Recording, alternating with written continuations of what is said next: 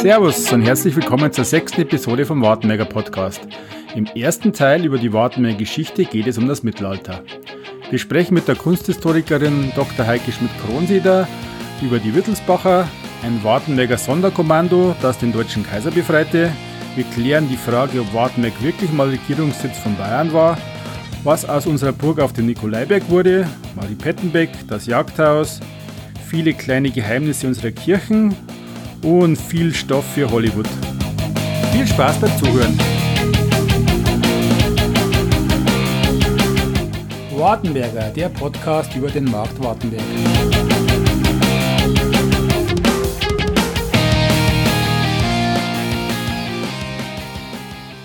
Hallo und herzlich willkommen zur sechsten Episode äh, vom Wartenberger Podcast. Unser Motto, das sagt man auf Facebook, ähm, im Header drin, heißt ja für Wartenberger von Wartenbergern. Und heute möchten wir das Ganze nochmal ergänzen um das über Wartenberg und möchten heute unseren Ort einfach ein bisschen genauer kennenlernen. Und äh, der Michael Daimel ist natürlich auch wieder an Bord. Servus. Servus, Servus Michi.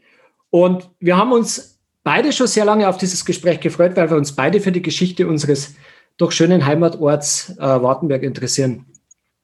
Ja, und jetzt ist halt die Frage, wen kann man sich jetzt besser vorstellen als Gast, als eine Kunsthistorikerin und äh, eine Leiterin eines Museums, die schon sehr lange in Wartenberg wohnt und auch bereits seit 2008 im Gemeinderat, im Marktgemeinderat tätig ist.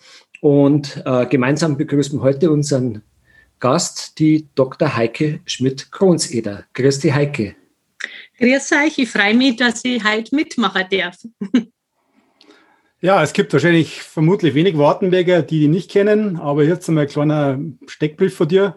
Du bist verheiratet in Wartenberg, hast zwei Kinder, bist äh, Doktor der Philosophie und bist Kunsthistorikerin, leitest das Franz Xaver Stahl Museum in Erding, bist Gründungsmitglied vom Verein des Wittelsbacher Jagdhaus e.V., erster Vorstand des Historischen Vereins in Erding, seit 2008 Marktätin in Wartenberg und was wahrscheinlich viel nicht wissen, du bist die Nichte von Hans Zehntmeier, dem ehemaligen Kultusminister. So, über ja. einige Punkte werden wir jetzt noch sprechen, aber wir würden jetzt gerne wissen, wie bist du eigentlich nach Wartenberg gekommen, Heike? Ja, also die Vorstellung war ja schon ganz toll, weiß gar nicht, wo man das alles so rauszieht. Ich habe gedacht, ich muss das alles selber erzählen. Herzlichen Dank. Ähm, ich bin vor 28 Jahren nach Wartenberg gekommen. Mein Mann und ich, wir sind eine alte Schülerliebe und äh, dann war es irgendwann so weit, dass wir sagen, wir wollen irgendwo sesshaft werden und haben beim Frühstück in Erding ähm, eine Anzeige gelesen über ein Hanghaus mit großem Garten in Wartenberg. Und das haben wir uns dann ähm, angeschaut. Wir sind hergefahren und und uns ist beiden unabhängig voneinander, man hat es erst gar nicht gesagt, so gegangen. Das gibt es ja manchmal, dass wir gefühlt haben, da waren wir schon mal gewesen oder das tut einem gut, in diesem Garten rumzugehen und dann haben wir das Haus nach einigen Verhandlungen gekauft und ähm, sind sehr, sehr gern seit 28 Jahren da. Das Haus war ein etwas älteres Haus, mein Mo ist zwar Zahnarzt, aber kann sich wahnsinnig gut äh, helfen, weil er früher schon irgendwie auf dem Bau gearbeitet hat, beim Dachdecken. Und so haben wir einen Haufen Arbeit immer und es bleibt so und es ist auch schön. Und äh, wir fühlen uns da sehr wohl. Und das Lustige ist, dass mein Papa viel, viel später einmal erzählt hat, er war Lehrer in Wartenberg als ganz, ganz junger Bursche. Da war ich gerade ein Jahr alt. Ich bin 1964 geboren, also muss 65er, 66er vielleicht gewesen sein. Und es gibt ein Foto, das ist zufällig auftaucht bei einer Ausstellungsvorbereitung. Da sehe ich, dass hinten drauf steht Lehrer Schmidt und dann drehe ich es um und dann ist es mein Papa, ganz jung, steht am alten Schulhaus um im Eingang und hat mich so auf dem Arm als ganz Kleine. Das hat mich wahnsinnig gerührt und also man geht offenbar dahin zurück, wo man so ein bisschen ein Wurzelchen vielleicht gar hat.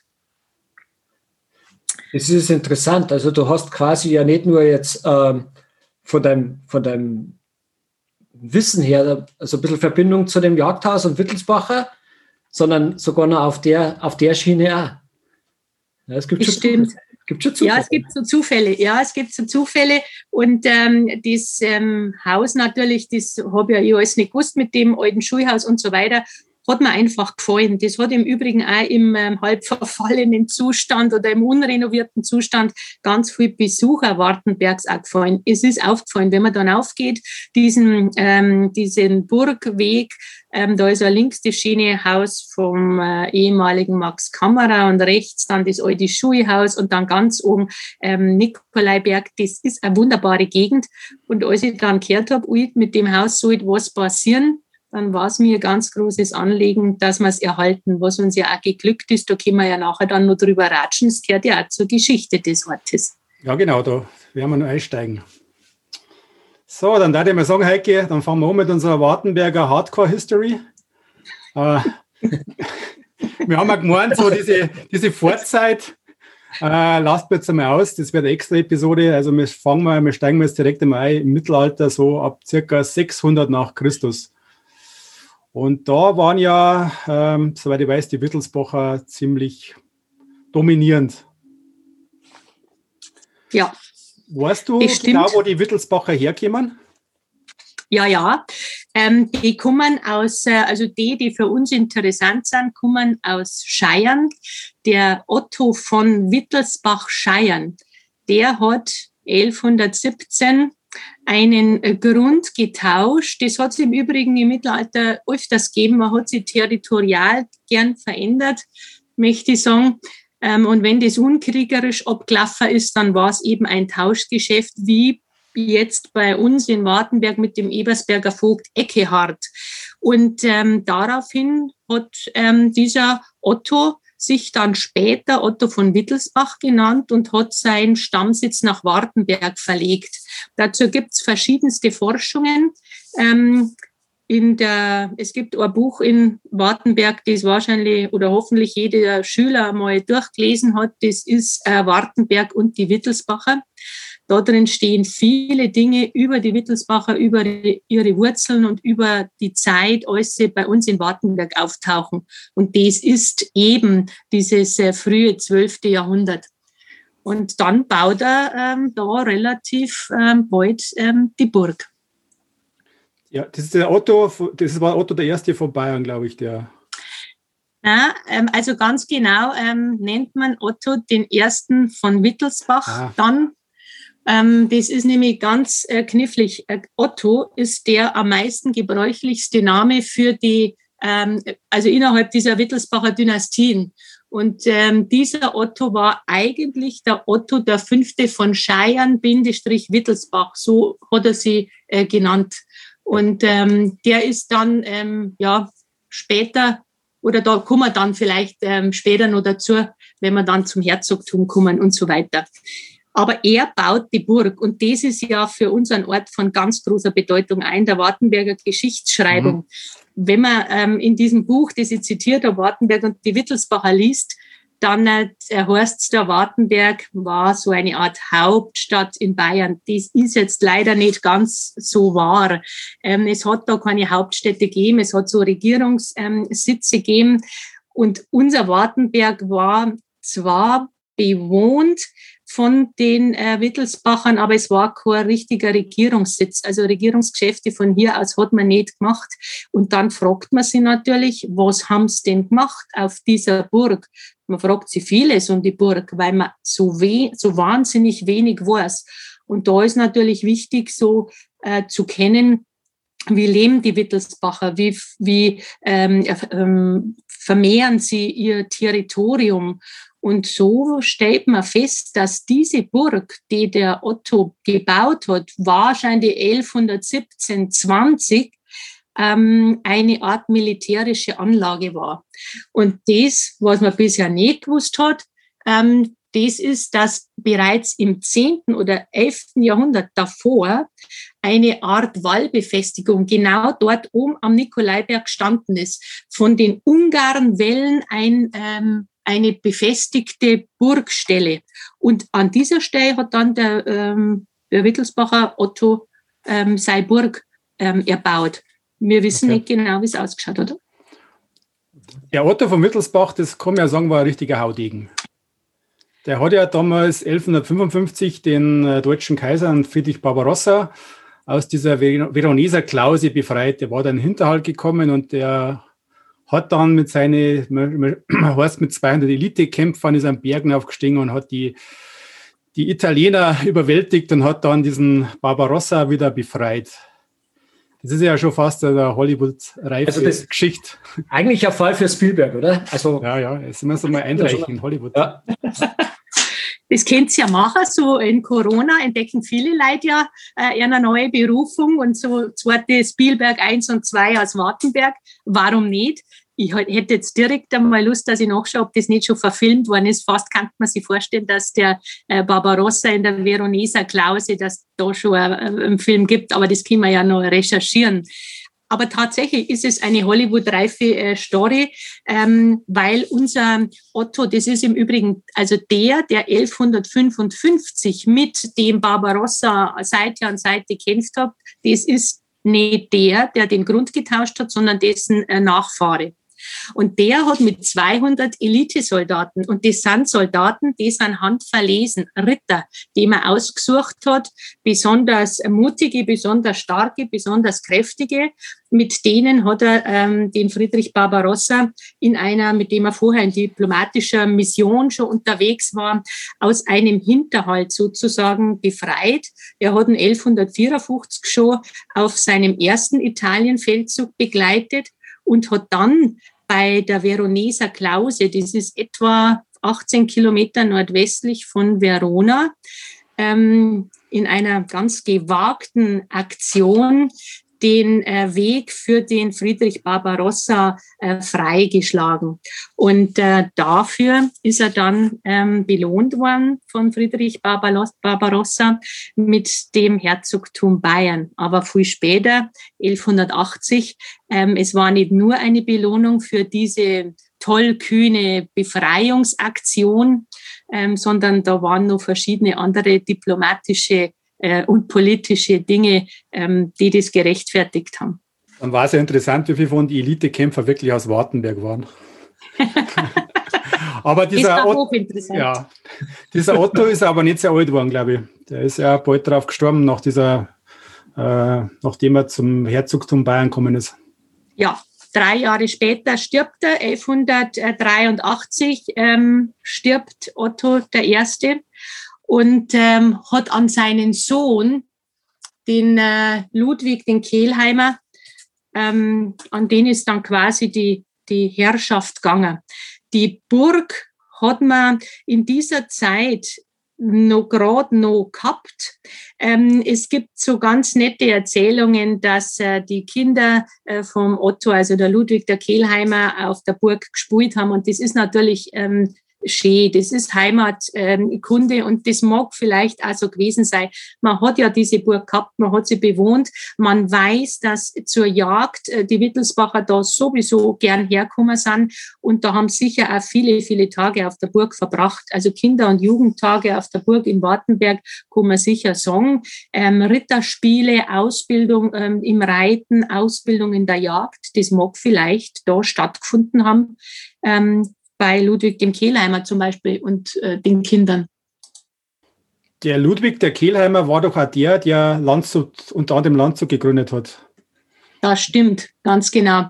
Ludwig der Kehlheimer ist eine hochinteressante äh, Persönlichkeit, weil er bereits äh, als kleiner Bub als der Otto, der Erste, von dem wir gerade geredet haben, 1183, also drei Jahre nachdem Friedrich Barbarossa ihm das Herzogtum Bayern gegeben hat, ähm, verstirbt. Bereits da wird dieser kleine Ludwig, ähm, der Kehlheimer, der im Übrigen so heißt, weil er in Kehlheim geboren ist, also er ist nicht in Wartenberg geboren, ähm, der wird von seiner Mutter Agnes und einem gewissen Onkel Konrad und dem Onkel Otto, da haben wir wieder die vielen Ottos bei den Wittelsbachern, erzogen. Und das Schöne ist, wir wissen, dass die Mutter Agnes ist eine für die damalige Zeit eine wahnsinnig moderne Frau. Die hat gesagt, mein Mann ist tot, ich muss die Herrschaft, die Regentschaft zusammenhalten für meinen Sohn. Es ist ja gelungen, weil so eine sehr starke Persönlichkeit war, dass den Regentschaftsrat, der die äh, Geschäfte vertreten hat, zusammenhält, so lange, bis ähm, Ludwig der Kehlheimer selbst die Regierung antreten konnte. Und dann war er bekannt und ähm, für verschiedene sehr, sehr gute Sachen. Er hat vieles ähm, der Kirche geschenkt, er hat die Kirche unterstützt. Er hat äh, Landshut gegründet 1204 er hat Straubing gegründet, Straubinger Neustadt 1218 und Landau an der Isar sechs Jahre später. Und ähm, dann, als die Burg abgebrannt ist, ist er nach Landshut äh, ganz gezogen, weil wir wissen, dass er ab 1204 die Trausnitz fertiggestellt hat in Landshut und dann ist er mit dem ganzen Hofstaat dorthin gezogen. Man muss es nicht so vorstellen, dass diese ähm, Regenten immer an einem Platz waren. Die waren sehr, sehr mobil.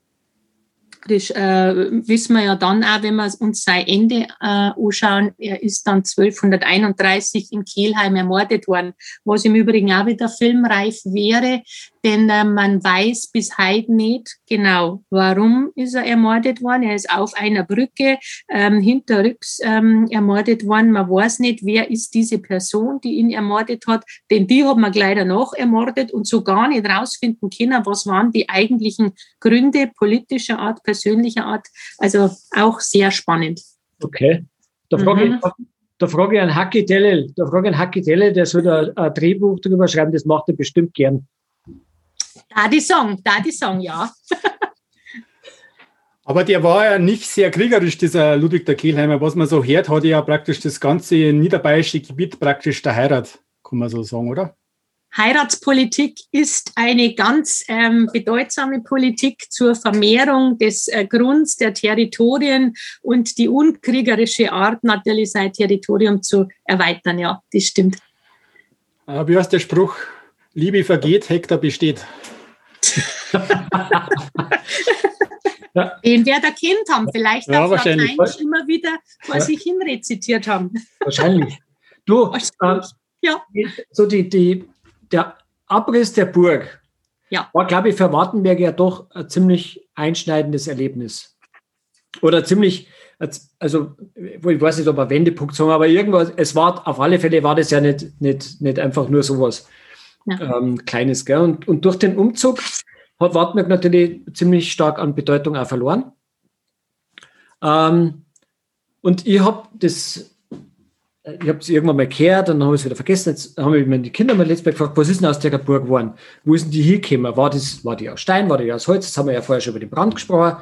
Und, ähm, und dann habe ich dann wieder nachlesen müssen. Im Prinzip haben die Wartenberger, die Bürger, das Material dann dazu benutzt, um die Häuser zu bauen. Das stimmt. So ist es überliefert. 1373 ist die Burg, nachdem es ähm, sehr, sehr lang dem Verfall preisgegeben war. Also die, ähm, die Wittelsbacher waren da nimmer, vielleicht sind es zeitweise nochmal Kummer, vielleicht sind es nur Kummer, um hier der Jagd zu frönen. Das äh, ist ein wichtiges Thema. Jagdgesellschaften waren zur Reputation äh, der Herrschaften. Man hat da ähm, Leute eingeladen, mit denen man miteinander, so wie der Trump jetzt zum Golfspielen dauernd geht mit alle möglichen. So sind damals äh, die Herrscher zum Jagen gegangen und haben sich da politisch auch ausgetauscht. Und die Wartenberger haben dann 1373 die Burg schleifen dürfen. Das heißt, sie sind im Besitz des Marktes übergangen und was die da mit deren, wirst die abreißen, was die verwerten, was die vernichten, das war Angelegenheit der Wartenberger. Und wie wir wissen, ist überliefert, dass manche Wartenberger Teile der äh, Steine oder Teile dessen, was noch da war, für ihre Häuser hergenommen haben. Dazu stehen tatsächlich wissenschaftliche Untersuchungen aus, was eigentlich ähm, sehr schade ist, aber da geht's ja dann auch wieder um große Gelder, um sowas rauszufinden. Was man gemacht hat, ist, und das finde jetzt ich interessant, weil sowas kann man tatsächlich, also wenn man Geld in die Hand nehmen wollte, nochmal machen in größerem Umfang. Es hat schon oben äh, da wo die Burg war, auf dem Nikolaiberg, auf, auf der höchsten Stelle von Wartenberg, das wirklich auch strategisch ja und darum passt es schon mit dieser militärischen Anlage strategisch wunderbar ist. Man sieht auf, äh, nach allen Seiten weit ins Land und man hat da oben immer mal wieder Grabungen durchgeführt. Ähm, ich will jetzt gerade wegen einer Veröffentlichung in all die Zeitungsberichte und lies nicht glatt von 1941. Da hat der Mann, der äh, unterhalb von der Burg sein Haus gebaut hat in die 1920er Jahre, der äh, Max Kammerer hat er geheißen, ein Heimatforscher am Ort, hat Grabungen auf eigene Kosten durchgeführt und hat da verschiedene Ausgrabungsgegenstände äh, gefunden. Die sind, glaube ich, jetzt im Besitz der Archäologischen Staatssammlung oder untergebracht im Museum Erding. Das weiß ich nicht ganz genau. Und 1979, 80, da hat man Testgrabungen umgemacht. Das war der äh, mittelalterlich, Mittelalter-Archäologe Dr. Walter Sage. Der hat graben lassen und der hat das herausgefunden mit diesem großen Brand. Und äh, dann ist man draufgekommen, es müsste so sein, dass Kalktuffbrocken ähm, zur ehemaligen Burg gekehrt haben. Und man ist draufgekommen, dieses Tympanon, das ist das, was über dem Eingang der jetzigen ähm, Nikolai-Kapelle hängt. Das ist, da ist ein Drachen drauf und ein Baum und der Drachen pustet dort hin, dass das von der Burg das allereinzigste Teil noch ist, das von der ehemaligen Burg verwendet worden ist, um es dann in diese Kirche einzubauen. Und jetzt werden vielleicht manche Hörer sagen, wieso? Die Kirche ist doch die Burgkapelle. Die war doch schon da, wo die Burg da war. Nein, das ist nicht richtig. Das ist ein Nachfolgebau. Also die Burgkapelle mhm. war offenbar auch kaputt und das ist dann danach gebaut worden. Ja, das habe ich mich auch schon gefragt, gell, wegen der Kirchen, weil auf die Kirchen können wir noch zum, zum Reden. Mhm. Was ich, ähm, was mir noch so einfällt, äh, was auch so ganz bedeutend war für Wartenberg. Und ich habe mich ja dann als, also als Kind dann immer ein bisschen gefragt, warum, warum ist das eine, also warum heißt das Markt? Warum ist kein Staat? Gut, weil es vielleicht nicht so groß ist, aber warum heißt es Markt? Was hat das für ein Ding? Und dann habe ich dann später das Marktrecht 12, 1290 war, glaube ich, eine, eine ganz, eine, ganz wichtige äh, Sache für mhm. Wartenberg als Ort. Warum? Mhm. Ein Marktrecht für einen Ort ist eine Privilegie. Äh, man ist privilegiert als Ort, man ist nicht nur ein Dorf, man ist ein Ort mit Marktrecht. Das heißt, man hat Privilegien, besondere Rechte. Das ist zum Beispiel eine eigene niedere Gerichtsbarkeit. Das heißt, ich habe ein eigenes Marktgericht ich habe Jagdrechte, ich habe Verbriefungsrechte, ich habe ein Strafrecht, ein Zivilrecht und Wartenberg hat eine eigene Schranne, also einen Markt, wo man was verkaufen kann, haben dürfen. Ähm, in Wartenberg haben wir ähm, verschiedenste große Brände durch Brandstiftung und sonstige Dinge gehabt. Darum sind viele Dokumente vernichtet. Es gibt aber nur einige. Und wir wissen, dass um 1280, 90 dieses Marktrecht ähm, erwähnt ist. Wir haben eine Schrift aus 1329, da ist das Marktrecht bestätigt worden. Und von dieser Schranne, von diesem Markt, den man führen darf, da gibt es sogar einen Brief von 1373. Und ähm, so ist Wartenberg ein privilegierter Ort im 13. Jahrhundert gewesen. Ich finde das ja immer so total faszinierend, wenn, wenn man so von so ganz alten Dokumenten redet. Und, und ich habe das letzte Mal jetzt, wo war das, ich glaube in Mosen, da hat jemand da äh, so ganz alte Briefe gefunden, äh, nicht ganz so alt, ja, aber und die dann vom Altdeutsch ins, ne, in, in, in die jetzige Sprache übersetzt. Aber wo tauchen solche Dinge auf? Also wir, wir kommt immer, ach, schau mal her, ich habe jetzt gerade auf dem Speicher, habe ich gerade mal so einen Brief gefunden, schaut dir das einmal an, oder wir, wir, wir kommt man da hier? Mhm. Ähm, als Museumsfrau ähm, weiß ich, dass nichts unmöglich ist. Die tollsten Dinge sind schon passiert. Normalerweise sind es Dokumente auf Pergament mit Siegel unterschrieben von wichtigen Leuten und das wird dann weggesperrt. Heute im Tresor, früher im Mittelalter in schweren Kisten mit Eisenbeschlägen und großen Schlüsseln und das wird gut verwahrt. Ähm, man muss aber denken, dazwischen waren diverse Kriege, dazwischen waren Brände, gebrannt hat es in den Orten früher sehr, sehr früh und da ist ganz viel vernichtet worden.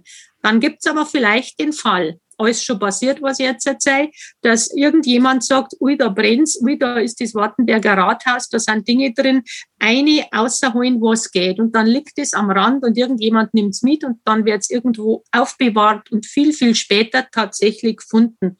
Und schon hat man ein altes Dokument für immer gerettet. Ähm, ansonsten diese neueren Sachen, also Briefe, wo du gerade erzählt hast, die man dann transkribiert, also in unser Schrift übersetzt, damit man es überhaupt lesen kann. Sowas ist ganz, ganz klasse und das ist dort, wo die Leute einfach nichts wegschmeißen. Und ähm, das ist jetzt vorbei. Wir sind leider eine Wegwerfgesellschaft. Ich erlebe die schlimmsten Dinge, dass Leute sagen, ich habe ein Haus gekauft, mei, waren da viel alte Fotos drin, also die waren ja schon schwarz-weiß und ganz vergilbt. In mir haben sie alle weggeschmissen. Und, und da, also da kann dir gerade warnen, jedes historische Foto ist wichtig. Auch wenn man nicht weiß, wer ist drauf. Dann kann ich es datieren und dann kann ich sagen, die Mode der Zeit siege drauf, die Haartracht der Zeit, den Schmuck siege, vielleicht auch Häuser, was halt auch immer drauf ist, sind wichtige Dokumente. Ich sage aber, ich schmeiß nichts weg, geht's erst zu irgendeinem Museumsmann oder jemand, der es weiß und danach kann man es immer noch wegschmeißen oder sichern. Heike, du hast ja vorher erzählt von äh, ja, Golfspielen als äh, Elite-Sport zur Kommunikation, dass das damals die Jagd war. Und ähm, jetzt gibt es ja dieses Jagdhaus, das glaube ich irgendwie 1409 erbaut worden ist. Äh, welche Aufgaben hat denn das Jagdhaus gehabt? 1409 mhm. ist erstmal urkundlich erwähnt worden. Das heißt, da steht's in irgendeiner Urkunde drin. Und wahrscheinlich äh, ist es sogar viel früher erbaut worden. Aber da sind wir wieder bei dem, was vermuten wir und was ist durch Quellen eindeutig belegt. Und eindeutig belegt ist das Jagdhaus ab 1409, weil da ist erwähnt.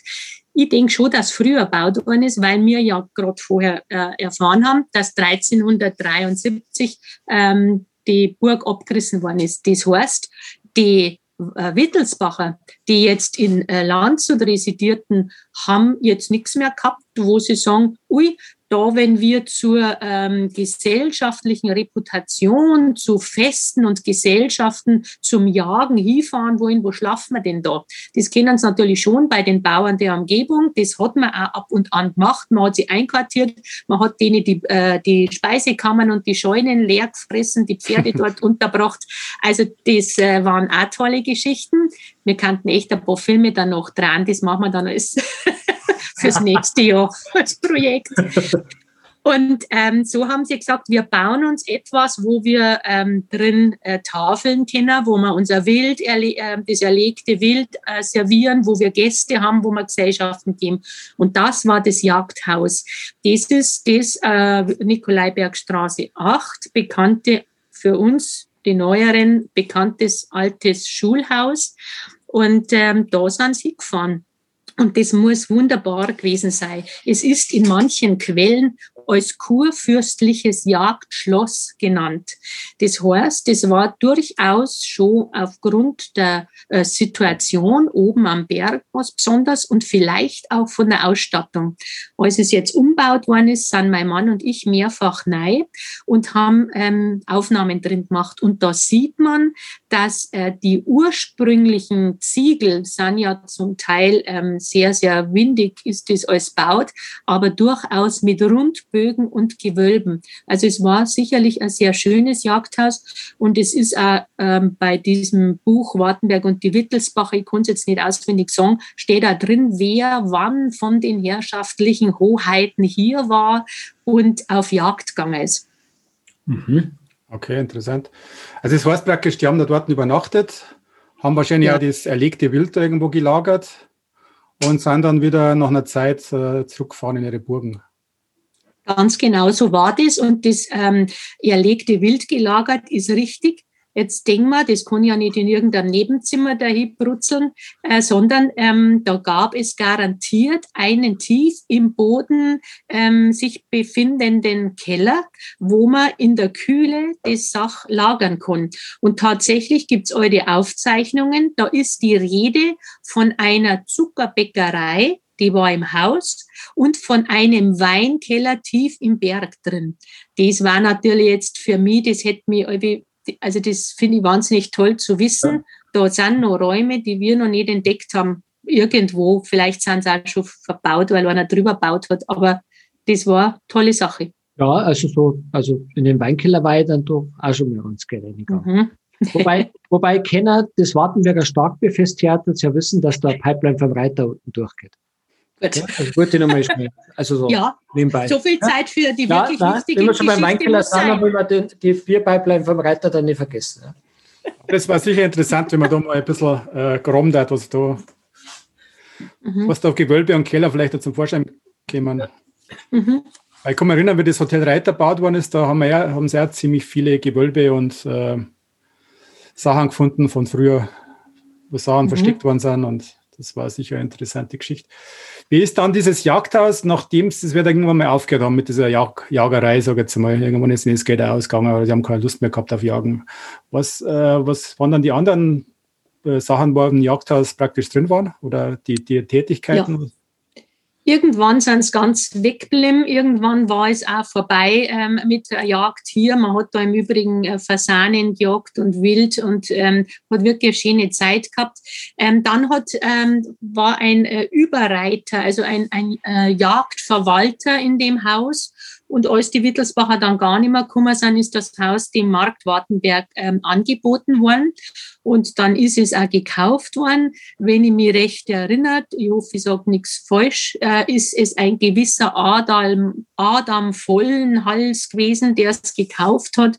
Und äh, irgendwann war es dann, äh, waren es dann Räumlichkeiten, für die Wartenberger Kinder, die dort Schulunterricht äh, genießen haben dürfen. Apropos Schule, apropos Schule und Jagdhaus. Ich meine, wir haben die, ähm, die Schule ist ja benannt nach der Marie Pettenbeck. Ja, also ähm, ich habe das einmal nachgelesen. Das Einzige, was ich mir erinnern kann, ist, dass die, glaube ich, 16 oder 17 Kinder gehabt hat, was ja eh schon eine Leistung ist. Ähm, warum war das so wichtig oder warum ist, warum ist die Schule dann noch benannt? Also was hat die Frau irgendwie was Besonderes an sich? Darüber rede ich besonders gern, weil die Maria Pettenbeck, ähm, wir nennen es in Wartenberg sehr gern Marie Pettenbeck, ähm, eine ganz eine besondere Frau war. Es gibt aus der Familienchronik der Pettenbecks ein wunderbares ähm, Zitat, wo über sie geschrieben wird. Und da äh, schreibt der Verfasser dieser Familienchronik, also das ist die Chronik ihrer Eltern, Sie war die Zierde und der Schmuck unserer Familie. Und äh, sie muss eine sehr fromme Frau gewesen sein. Sie war sehr klug, sie war geduldig und eine Wohltäterin. Außerdem muss sie sehr, sehr hübsch gewesen sein. Das schaut aber nicht, finde ich, wenn man auch noch gescheit und äh, äh, fromm und klug ist. Nichts Außergewöhnliches für Wartenberg. Hübsche Frauen. So, so, so, sind, so sind in Wartenberg alle, ja, das, das stimmt. ich äh, weiß, dass die äh, Marie mit ihrem Vater ist, ist eine nette Geschichte wie der Filmstoff. Der war ähm, sozusagen ein Kastner und Pfleger in Haag. Das ist jemand, eine Art Finanzbeamter und der hat immer mal wieder nach München fahren müssen und hat äh, dort Bericht erstatten müssen. Und da hat er eines Tages, und auch das ist die Überlieferung, die durchaus so gewesen sein könnte, hat er seine Tochter Marie mitgenommen. Und äh, die Marie war wirklich eine sehr, sehr hübsche und trifft offenbar dort in der Münchner Residenz ähm, den Herzog Ferdinand. Und ähm, der ist zu dieser Zeit Mai ein Soldat und rum rumgereist äh, und äh, Schlachten, äh, ähm, Schlachten geführt. Und ähm, der heiratet, er ist, glaube ich, schon über 40, dieses 15-jährige Madel. Sie verstehen sich sehr gut. Ähm, das ist jetzt nicht, dass man sagt, na, jetzt hat er auch irgendeine Frau und die macht irgendwas, sondern offenbar tauscht man sich aus. Ähm, sie hat nämlich als dann sehr früh der Herzog Ferdinand verstirbt. Im Übrigen haben sie miteinander 16 Kinder. Ähm, und als der sehr früh verstirbt, ist sie allein mit den ganzen Kindern. Die 16. kommt erst auf die Welt, als er schon tot ist. Und dann sagt sie, was mache ich jetzt? Jetzt muss ich schlau sein. Ich habe Kinder und ich will diese Kinder gut erziehen. Die sind alle mehrsprachig erzogen worden. Das kostet richtig Geld und sie geht da zum Bruder vom Herzog äh, Ferdinand von Bayern, von ihrem verstorbenen Mann und bittet den, dass er die Kinder unterstützt. Was heißt, was heißt mehrsprachig? Also welche Verschiedene Sprachen. Sprachen. Italienisch ist eine Sprache, äh, die man äh, in dieser Zeit lernt. Äh, Französisch ist eine Sprache. Lateinisch lernt man bei den Jesuiten. Die haben außerdem eine äh, höfische Ausbildung gekriegt, was heißt Musikunterricht, Jagen, Waffen, ähm, Waffen führen, Übung, also mit den Waffen und Reiten natürlich. Und da hat sie gesagt, meine Kinder, Buben und Mädel, sollen das gleichermaßen lernen. Okay. Wahrscheinlich mhm. auch noch Hochdeutsch als Fremdsprache. Das ist ja so kompliziert. Ja, ja, ja, das mag sein. Wie die geredet haben, das weiß man gar nicht. Gell? Das hätte ich sehr gern gehört, ob die Marie ein schönes Bayerisch vielleicht ein gepflegtes geredet hat oder ob man da sich höfisch in München gibt ja. und äh, vielleicht in einer anderen Sprache parliert. Wer weiß zur Marie vielleicht ähm, noch ein bisschen. Ähm, die ist, äh, weil du gerade vorher gesagt hast, Schulname Marie Pettenbeck Schule passt wunderbar. Ähm, eine Frau, die so viele Kinder großgezogen hat, die sagt, ich bin nicht, äh, ich bin jetzt keine Adlige. Und darum war ich bei der Hochzeit mit meinem Mann, den Herzog Ferdinand von Bayern, nicht so gern gesehen. Ähm, ich äh, bin nur eine bürgerliche. Ich habe nicht den Zugang so recht gekriegt ähm, zu den Herrschern. Aber jetzt ist es an der Zeit. Jetzt muss ich für meine Kinder kämpfen und das hat sie da. Sie haben äh, das Haus, das sie am Rindermarkt in München gehabt haben, ähm, halten können. Und äh, die Kinder haben, wie gesagt, alle eine sehr gute Erziehung äh, gehabt. Ähm, dass sie clever war, schlau war, dass sie früh Kinder gehabt hat, das prädestiniert sie natürlich für einen, ähm, für einen Schulnamen. Da gibt es ja, glaube ich, noch eine ganz tragische Geschichte, oder? Die letzte Nachfolger Folger oder eine Nachfahre aus dieser Reihe, der Urenkel Max ist ja ganz tragisch ziemlich jung an einem Pfirsichkern erstickt. Ja, äh, das stimmt. Der Max Emanuel 1718 ist er auf die Welt gekommen. Also er war ein Urenkel, wenn wir richtig rechnen, ähm, aus dieser äh, Reihe. Und 1736 ist er äh, bereits verstorben. Der war, ähm, wie überhaupt man versucht hat, all diese Kinder gut zu erziehen, in Ettal auf der Ritterakademie. Und das war eine Bildungsstätte für die höheren Söhne. Und man kann sich jetzt nur so vorstellen, dass die Gaudi gemacht haben. Irgendein Blödsinn oder ein Wett, äh, Weitspucken oder Hochschmeißen eines Obstes und ähm, wie auch immer. Vielleicht hat er auch bloß ganz normal gegessen und es ist blöd gelaufen. Wir wissen es nicht.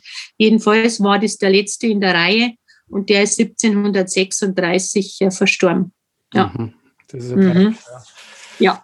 Aber die Marie Pettenbeck war doch auch äh, und dann eine Besitzerin vom Jagdhaus. Das ist richtig.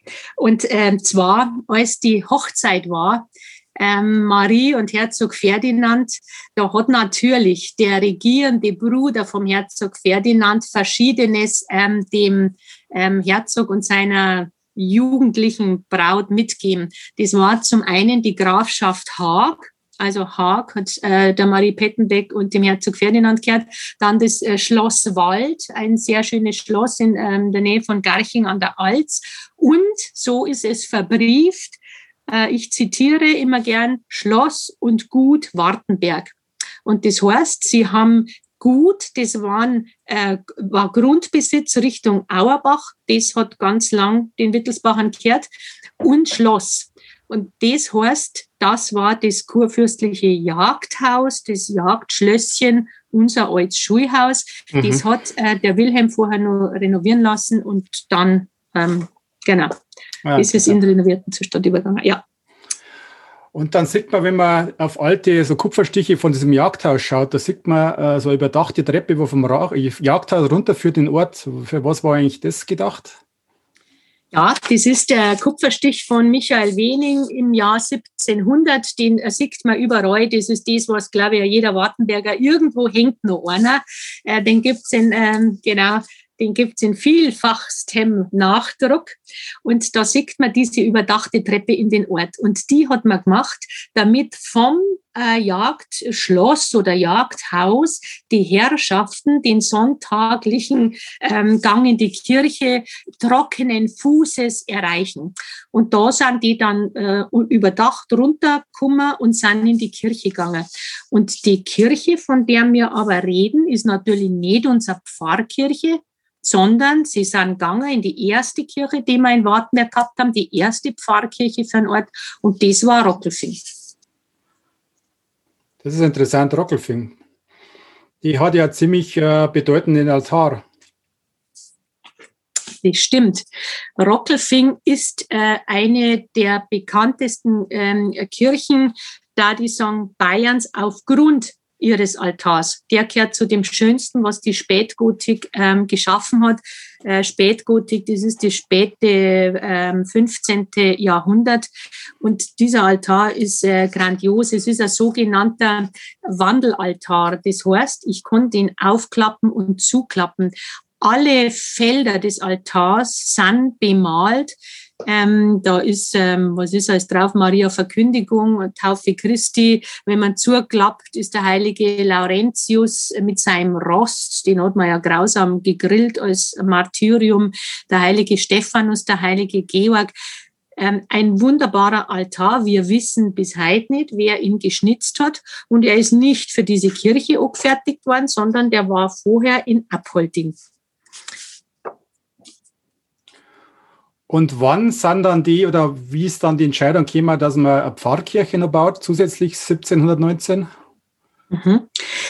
Wenn man davon ausgeht, und da sind wir wieder in der Forschung, dass wir ganz genau wissen, aufgrund einer Inschrift in einem Ziegelstein in der Rockelfinger Kirche, dass die Kirche 1516 erbaut worden ist, dann äh, zehn Jahre später hat man erst den Turm fertig gemacht und äh, wir wissen im Übrigen auch, ich finde ja Forschung so interessant, wenn man sagt, wir wissen, dass, der, ähm, dass die jetzige Rockelfinger Kirche der Satteldach, also der, der Kirchturm, das ist auf dem wenig, wenigsten Kupferstich drauf, das haben wir gerade erwähnt, aber es gibt eine viel, viel frühere Abbildung von der Kirche und die ist in der Residenz in München.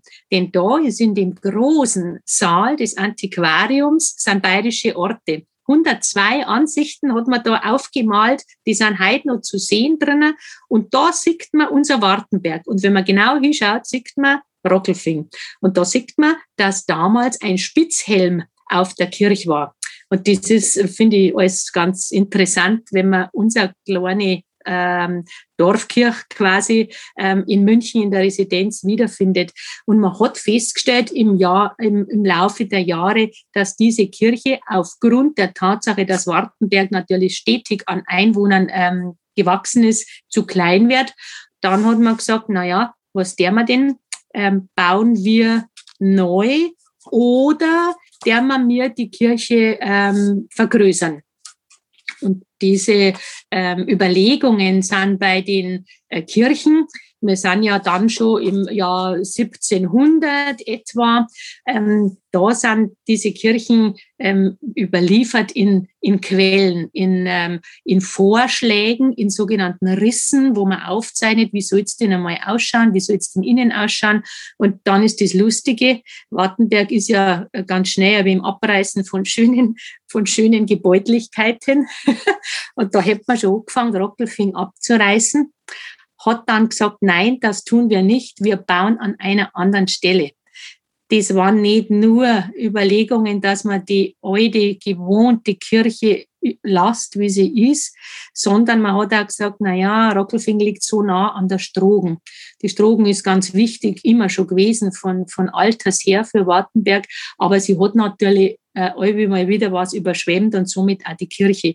Ja, und dann hat man um 1719 hat man dann angefangen, dass man, ähm, dass man eine neue Kirche baut. An einem anderen Ort. Den kennen wir, da steht die Stadtpfarrkirche. Ähm, wenn man jetzt in der Pfarrkirche steht, da sieht man ja oben, wenn man Richtung Altar schaut, äh, diese Schrift in zwei verschiedenen Farben. Was hat das für eine Bedeutung? Es ist in ganz vielen Kirchen, ähm, kann man sowas sehen.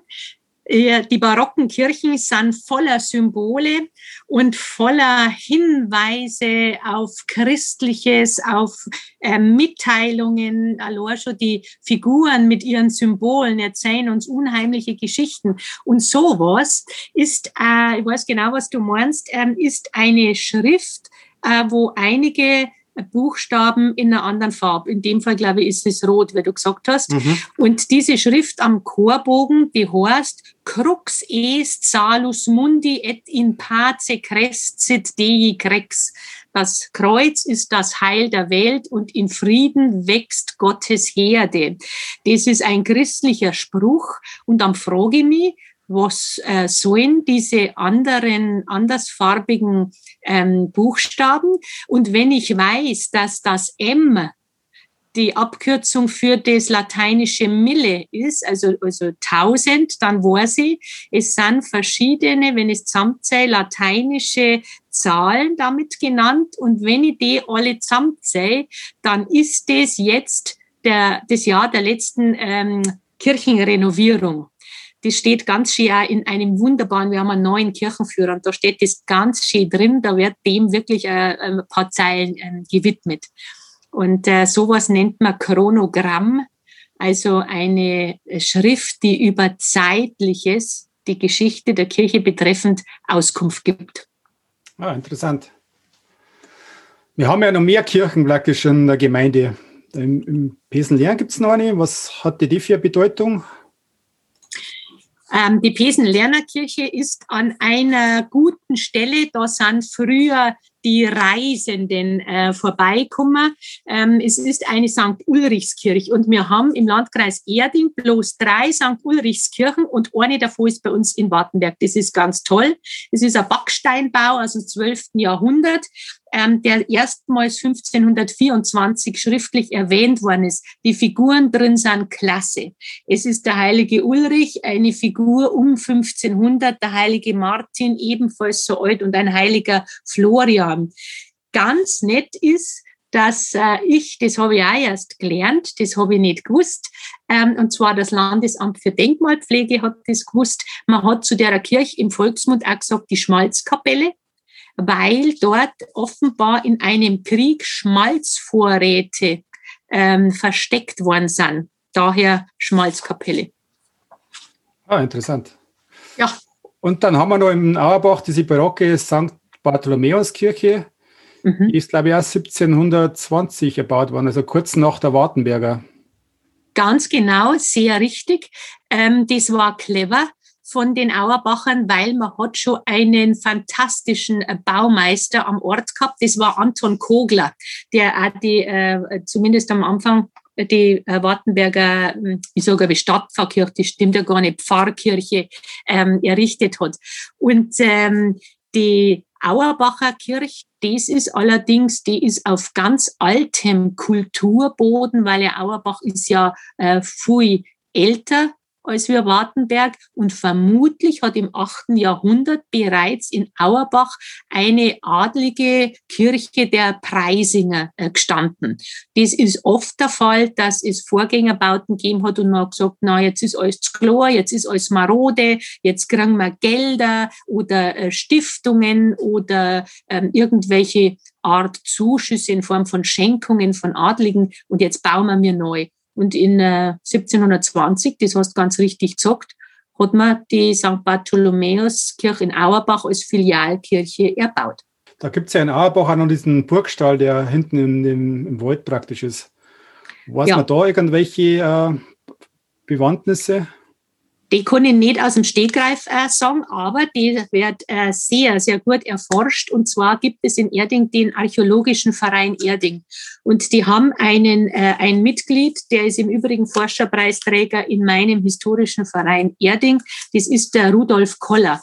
Und der ähm, erforscht diese äh, Burgstelle, ähm, also Sitze von ganz frühester Zeit Niederlassungen, wo man jetzt fast nichts mehr, die waren damals alle aus Holz und das ist ja alles verrottet, aber durch die Erhebungen mitten im Gelände oder durch ähm, kleine hügelige Anlagen im Wald, da muss man echt ein Auge für so Sachen haben, ähm, konnte er das alles erforschen. Und er geht sogar so weit, dass er sagt, all diese Burgställe, diese mittelalterlichen Burgställe, äh, dem muss man auch als solche kennzeichnen. Und so werden immer wieder, ich glaube, in Auerbach ist es auch mittlerweile passiert, bin ich mir nicht ganz sicher, ähm, Hinweistafeln aufgestellt, weil es natürlich sehr, sehr schade war, wenn irgendwann jemand sagt, ja, sag mal, da ist ja so ein Hügel, der stört mir jetzt schon die ganze Zeit beim Arbeiten und macht den nieder. Damit tut er viel Kulturgut kaputt machen.